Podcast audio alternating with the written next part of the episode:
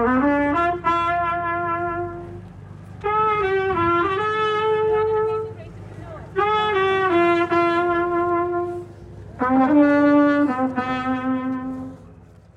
the ACLU, this is At Liberty. I'm Molly Kaplan, your host. On Sunday, 20 year old Daunte Wright was shot and killed by a police officer in Brooklyn Center, Minnesota, after being pulled over for traffic violations. The violations? He had expired tags on his license and air fresheners hanging in the rearview mirror of his car. While this story is shocking, it's also heartbreakingly familiar. Just a year ago, the country erupted in protest over the death of George Floyd after police detained him for allegedly using a counterfeit $20 bill at a convenience store. Police interactions with citizens shouldn't end in death, and yet hundreds are dying at the hands of police every year.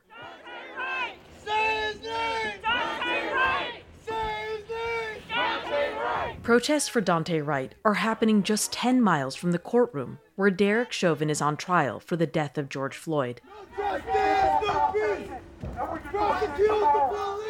We spoke with demonstrators in Brooklyn Center on Monday night to hear how they're processing the events on the ground.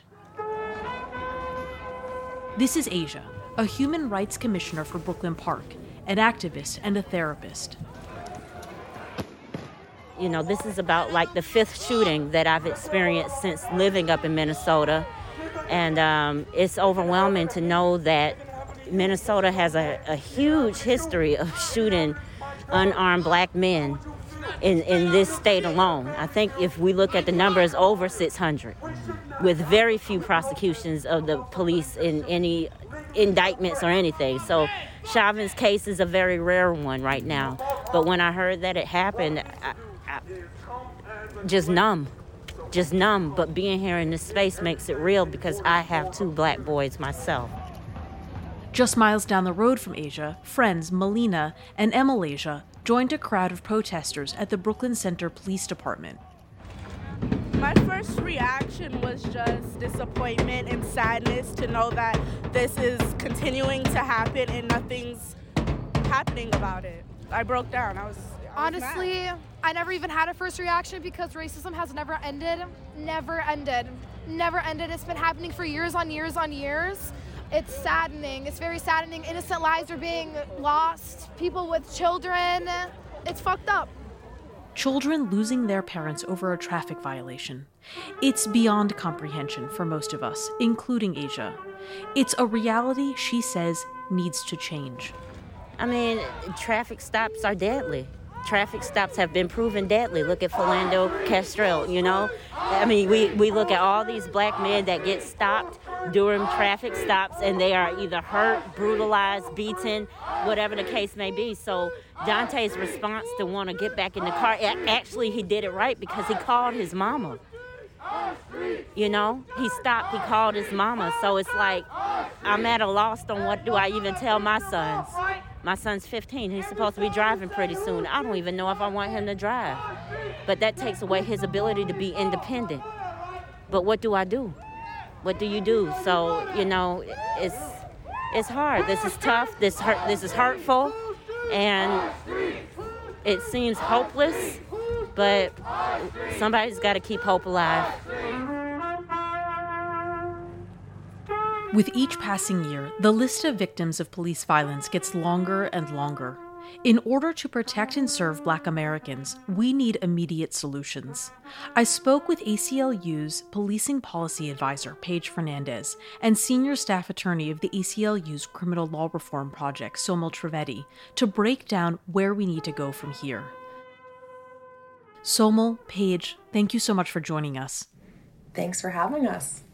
So, the community in Minneapolis has been witness to both the trauma of George Floyd's murder and now to Daunte Wright's, and that's just in the last year.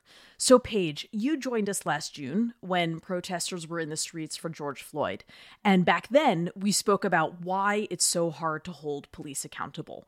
But it feels like there was something else that we also needed to address then and now. So, bringing the conversation forward, it seems like accountability is not the singular cure to this problem, and it also doesn't erase the harm that's already been done.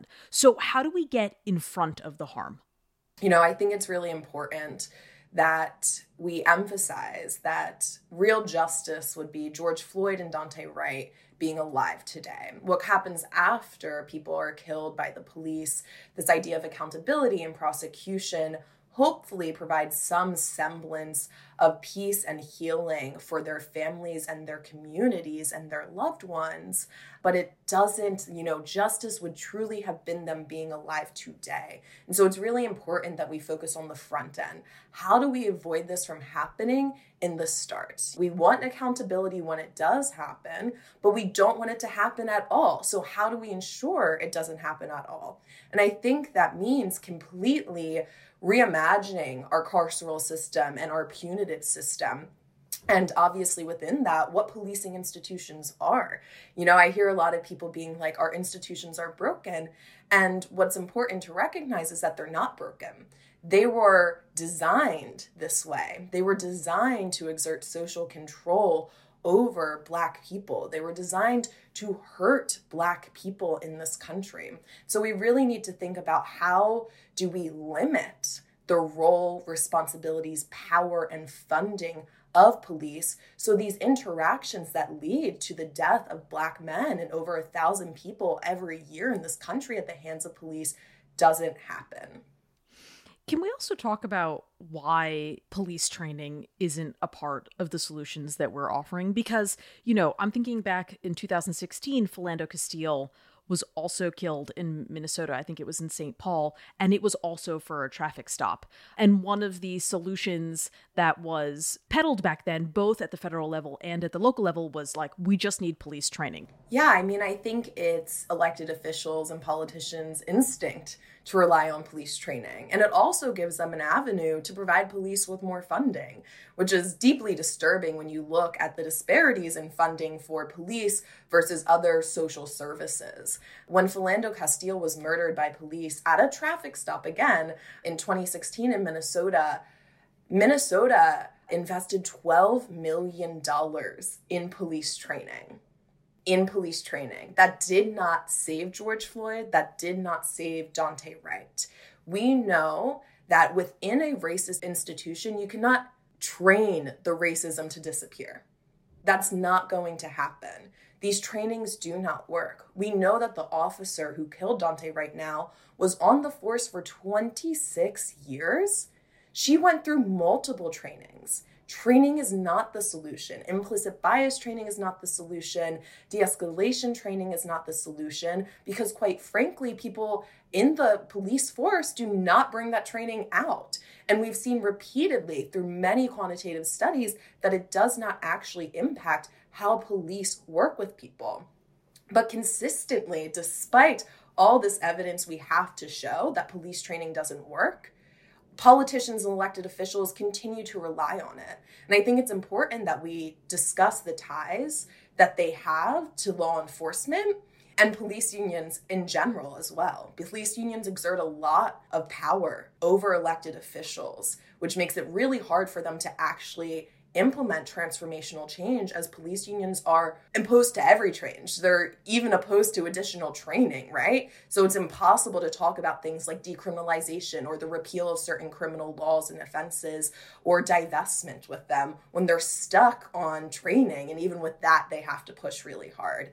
And kind of to loop it back around to just like police unions, we just found out that the officer who killed Daunte Wright was the president of the Brooklyn Center Police Union. And that is incredibly disturbing, but also should not be a surprise to anybody. Somil, I want to ask you according to Police Scorecard, an organization that collects data on policing across the country, police killed 121 people during traffic stops alone last year. None of these seem like interactions that law enforcement necessarily had to be involved in. How do we lessen the interaction between law enforcement and citizens?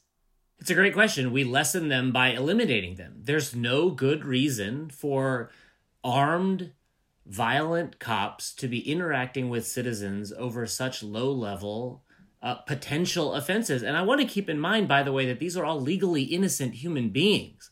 Okay, we like calling them offenders and suspects and criminals. They are not yet, and that matters.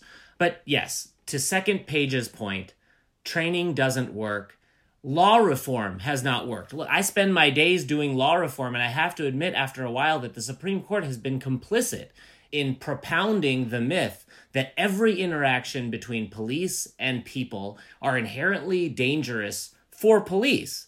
And therefore, they can pull over black people under any pretext and start searching them. They can yank them out of their car under any pretext because it's assumed dangerous. They can assert use of force with virtual impunity due to both cases like Graham v. Connor and doctrines like qualified immunity, right? We're chipping away at these doctrines and we're going to continue to chip away. But let's be honest, it hasn't worked yet. And the most easily administrable prophylactic way to make sure that people like George Floyd and Daunte Wright and Philando Castile live is to not send armed cops after them in the first place. And I want to say one more thing. I think cops want this too. Okay? Forget the police union nonsense, okay? And forget the party line.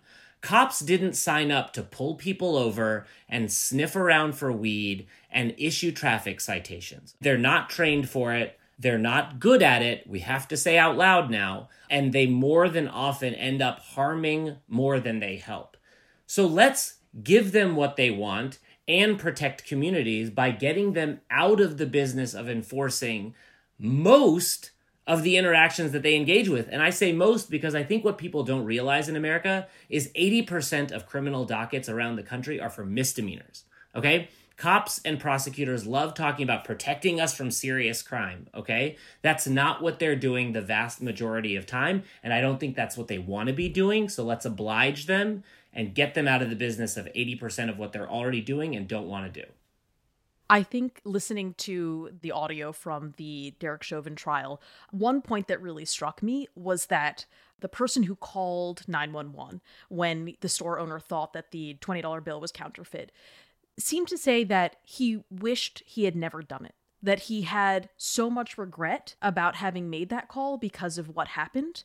And I'm wondering, what is the alternative? Like, we have all been told, call 911. He was told to call 911. How do we get out of that knee jerk response? What is the alternative? What would that look like?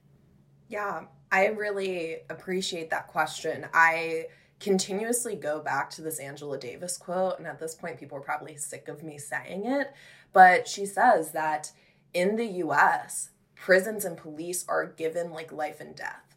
Nothing else in the US is a given like prisons and police. We are not guaranteed health care. We are not guaranteed education.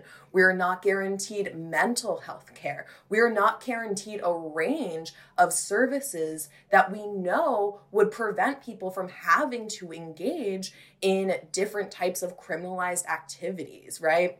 Crime is first of all, a social construct. And second of all, it's not random. People have to engage in it when we can't meet their needs. So I think there really needs to be a focus on how do we allow people to thrive in this country? How do we provide them with the resources to thrive here? And I think it starts with shrinking the responsibilities of police and then divesting from police departments and reinvesting in community based services and programs. And I mean, truly, people are like, well, what will we invest in?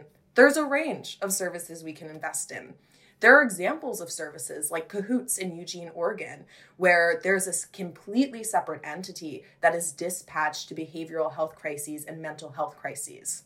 We have examples from across the country of different pilots being tried out. We can engage in and invest in violence prevention programs, in youth programming, in job programming, in education and housing. I mean, truly, policing targets overwhelmingly low income people. So, what if we provided them with the resources to have a job that pays them well, a living wage? And provides them with housing. So many of the criminal laws on the book criminalize poverty. At the same time as we are also changing what we call a crime.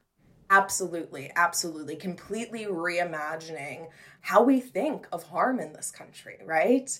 We're not saying that harm's going to stop, but how do we try to prevent that? And how do we get to real healing? I was going to note that specifically to your point about 911, once we reinvest in all of these services, there's a bunch of other numbers below nine that you can call right? It can be a part of a menu of options. And it's that people don't feel like they have any options when they call the police. Let's give them to them. I also want to talk for a second about Daunte Wright because we will inevitably see tough on crime people say, well, he had an open warrant. Okay, but let's talk about that. First of all, there is no justification for killing him, so I hesitate to even talk about the circumstances that got him there because that's playing on their turf. But I want to note just how many failures led to the situation that we saw just a few days ago. Daunte Wright had an open warrant because he pled guilty to two petty misdemeanors when he was 18. Okay? If we had a society that really cared about uplifting black boys instead of tearing them down, and we had invested in the kind of social services that Paige is talking about, he would have never got within thousand feet of a courtroom for something that white kids and privileged kids do all day, every day when they're 18 with no fear of criminal consequence. And yet we target the criminal system at people like Daunte Wright so that when he is pulled over for a nonsense charge like hanging air fresheners from his rearview mirror, he all of a sudden has an open warrant. He's considered potentially dangerous, and then they can handle him like an animal and shoot him down in his car. So, all of these failings prove that we have an addiction to incarceration to deal with societal problems and a real lack of policy imagination. And so it's that policy imagination that would, in a very real way, have saved Daunte Wright's life because he never would have been in the position of having an open warrant for doing what 18 year olds do across this country every single day. I'm also curious about talking about how racial profiling factors into low level offenses like traffic violations. In 2014, the ACLU got arrest data from the Minneapolis Police Department for low level offenses that happened somewhere between like January 2012 and September 2014.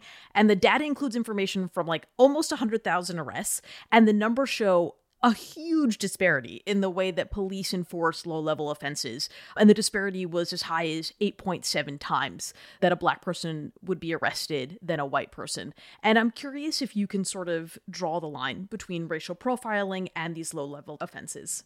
Yeah, I think that a big point to make here is that we push police into low income communities of color. That is where they are most present, which obviously leads to racial disparities because they are not in white gated communities. They are not seeing if rich white teenagers are smoking weed. They don't care because they are in the predominantly black communities of color and predominantly low income communities. That's where they are stationed. So obviously, there will be disparities that come up. And this is the problem that we see with ideas around like predictive policing and sending police to places where there's a lot of criminal activity, which is complete nonsense. Of course, if you have the majority of your police stationed in one specific community, um, one demographic, you will have higher arrest rates for those people. And at the core of this is again why policing was created in this country. It started as a slave patrol in Charleston, South Carolina, to exert social control and ensure that enslaved people would not try to get to freedom. And so, from its inception, it's been targeted at Black people. And you can't tear that out. It's over a hundred year history of them targeting Black people and that is their job, right? This is not a broken system. They are doing exactly what they were designed to do to target Black and Brown people and to oppress those people. And that racism doesn't just stop at the point of policing, right, Somil? I mean, this is something that continues straight into the entire criminal legal system from jury selection and judges and prosecutors. Can you give us an overview of how that racism becomes a thread throughout the entire contact with the criminal legal system?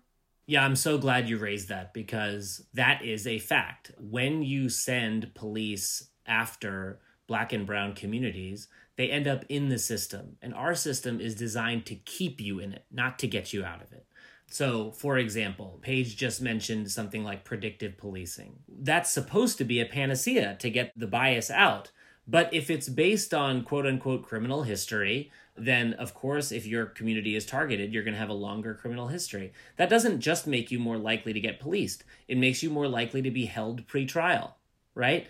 If you're more likely to be held in jail pre trial, you're more likely to take a plea deal and just get back to your family, right? That gives you a conviction then you're more likely to get more time once you're sentenced. Then you're more likely to get harsh conditions for probation and parole. Then you're more likely not to be able to get a job afterwards. Then you're more likely not to be able to pay your court fines, right? And around and around we go.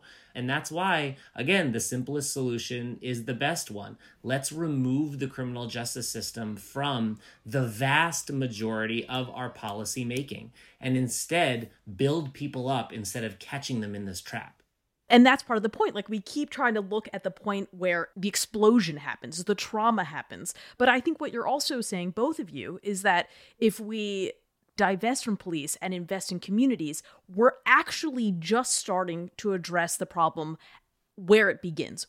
I like to use the example of opioids right? All of a sudden when opioids were decimating new communities that hadn't previously been acknowledged as being decimated by drug use we didn't turn primarily to the criminal justice system, right? We infused money into help for them, real medically based help. And I don't begrudge those communities who received that kind of help. I want to expand that kind of help to everybody else so that we never get close to someone being policed for having something like an addiction. And addiction is just one element of it. Paige mentioned earlier what percentage of our low level enforcement is for homelessness? Well, homelessness is not a crime. And if we had just taken the money that we gave to the police officers who went around arresting homeless people and instead gave them homes, we'd be saving ourselves a lot of trouble. And on and on. It goes like that for every social ill that we need to cure. Policing and prosecution are not the answers to them. I also wanted to come back to where we started, which is talking about accountability, because I think we've acknowledged that the criminal legal system is not the best place for accountability, but where is the best place? What is a better system of accountability? Because as you said, Paige, earlier, you know, we cannot prevent harm. Harm will happen. So, what systems can we look at or what models can we look at for accountability? Yeah, there's a lot of amazing work that abolitionist feminists have done on this, especially groups like Survived and Punished, and how they engage in healing. And I think some good models are kind of transformative justice and restorative justice models. And some of these models have been piloted on a small level. And I think it is specific to every community and that we should be really focused on local solutions. But there are models out there that we can build upon. We want to talk about holding police accountable, right? I agree with that. And I also agree that the criminal justice system is broken. So, where does that leave us? That leaves us systemic accountability, right? So, when there is a use of force by a police officer. I don't want local prosecutors who have an inherent conflict of interest with those police officers investigating them, often not charging them, but even if they do charging them, getting us only backwards looking remedies and not forward looking ones, right? So instead, I want the Federal Civil Rights Division in Washington, D.C., to open an investigation into patterns and practices of unlawful conduct and I want them to impose the kind of remedies that we're talking about today. And that's where the disconnect has been because up until now, we have had some semblance of systemic investigations by attorneys general and DC, but they tend to rely on the same kinds of remedies that Paige talked about pumping more money into training, pumping more money into technology, right? Instead, why don't those investigations engage, first of all, community members to understand how they want to fix their community, right? And I guarantee you it won't be by putting more money into the police.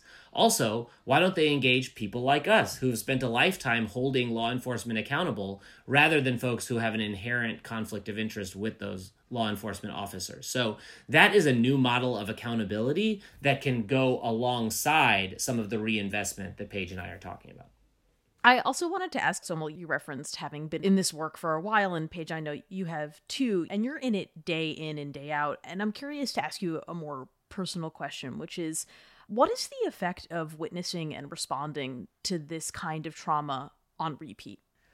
Look, I'll never pretend that it's anything like the people in the community who are suffering right now, but it's hard. We can admit that. It is tough to have to dive analytically into a situation that is anything but analytical at this point, right? And to have to process competing emotions while also trying to extract some good from it. But as naive as it may sound, I feel optimistic.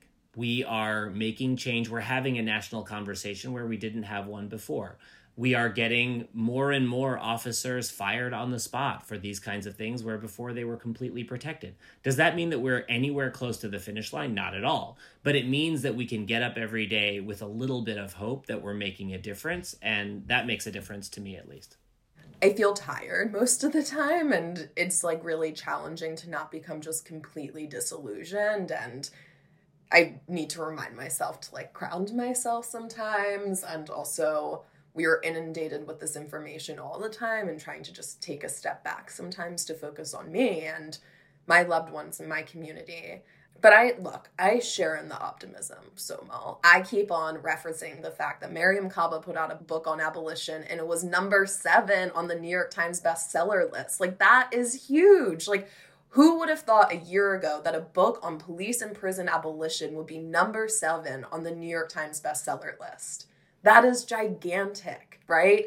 And a poll was just released a few days ago, which showed that a majority of Americans support reallocating money and putting money into community based services and programs in alternative responses to mental health and limiting how police respond to people who are using drugs and other substances, right? And so there is momentum. I think we're really moving people to a place. And, and it's going to be a slow movement. And we just got to acknowledge that. But look how far we've come in a year, right? And that is, it's huge. And I, I am thrilled that this public education, the advocacy, and the organizing that like Black organizers and abolitionists have been engaging in for decades and decades and decades is finally coming to the mainstream. And so I am simultaneously really sad and heartbroken and frustrated and sometimes I feel like it's not going to work and I'm fighting these elected officials who are never going to budge but the public is moving. And I think that's really important. So like an example I can give is Oregon passed a state ballot measure last year decriminalizing drug possession. That was huge. It was a state ballot initiative right? And that shows that the public is in support of the transformational changes we're putting forth. Right now, there's a bill being debated in Nevada that would decriminalize a range of traffic offenses, right? So there is so much we can do, and that is happening. And while elected officials might be reluctant for more transformational change, I think the public is really on board for that. And to close out, you know, how do we keep ourselves the public and i'm counting myself among the public moving? How do we keep going? You know i think the the fear is always that you know we could lose momentum. And if you lose momentum what happens? So how do we keep the momentum going on keeping this national conversation moving? Because we're not there yet as both of you already said. I think get local right? One thing that people don't really understand when we say the words criminal justice system is they think there's one system. There's tens of thousands of systems, most of them at the state and local level, right? And the public doesn't need to push the national conversation or fix things at a national level. Just fix your town, fix your county. Go out and organize 10 people to go out and march for Daunte Wright's life, right? That's easy enough. And I think little movements like that across the country can really move the ball forward. Instead of putting the entire weight of the movement on your shoulders, um, start small yeah, I mean, Somil, you just stole what I was going to say, but I was going to say, you know, I don't think people recognize the power that exists on the local level and how much change can be implemented on the local level and how impactful we can be, right? We have a lot of power over our elected officials on the local level, more power than we have over our federal elected officials and state elected officials. We have power. They will listen to us in many regards if we push and we push. I think it's great that people are organizing on the local level. And it's so important that we push politicians on the local level to do better and just have these conversations, right? There's so many groups engaged right now in like narrative shift programming. how do we shift the narrative on our carceral and punitive systems? How do we do that? How do we talk to people and really get out there? And I think it is starting like talk to your neighbors about what defunding and abolition is um, what alternatives look like and we've found through different organizing tactics we've used at the aclu that long-term conversations with people move them i can say from talking to my mom about these issues it's really moved her in the right direction so we have a lot of power on the local level and for people to not get discouraged this is a long battle people have been fighting it for years. My dad was a Black Panther in the 70s, right? Like this is an ongoing battle, but we all really need to be committed to it. Well, Paige and Somil, thank you so much for taking the time to talk to us today. We're so appreciative of you. Thank you. Thank Molly. you so much. No justice, no peace. Prosecute the police. No justice, no peace. Many people are here with drums and protesting with signs. A lot of cops are trying to border us in, but it's very beautiful that everyone's coming together in unity to make a change. And we're not leaving. No, we're not leaving. We're staying here all night. Justice for Daunte. That's all. Yes, that's justice all for we want. That's all Daunte, we justice for George Floyd, justice Breonna for everybody. Taylor. Everybody. everyone that was killed. Everyone. Everybody. Thank you to Asia, Melina, and Emalasia for speaking with us, and thanks to you for listening. If you'd like to support our work to decriminalize low level offenses, divest from police, and reinvest in community resources, please visit aclu.org/liberty. Until next week, stay strong.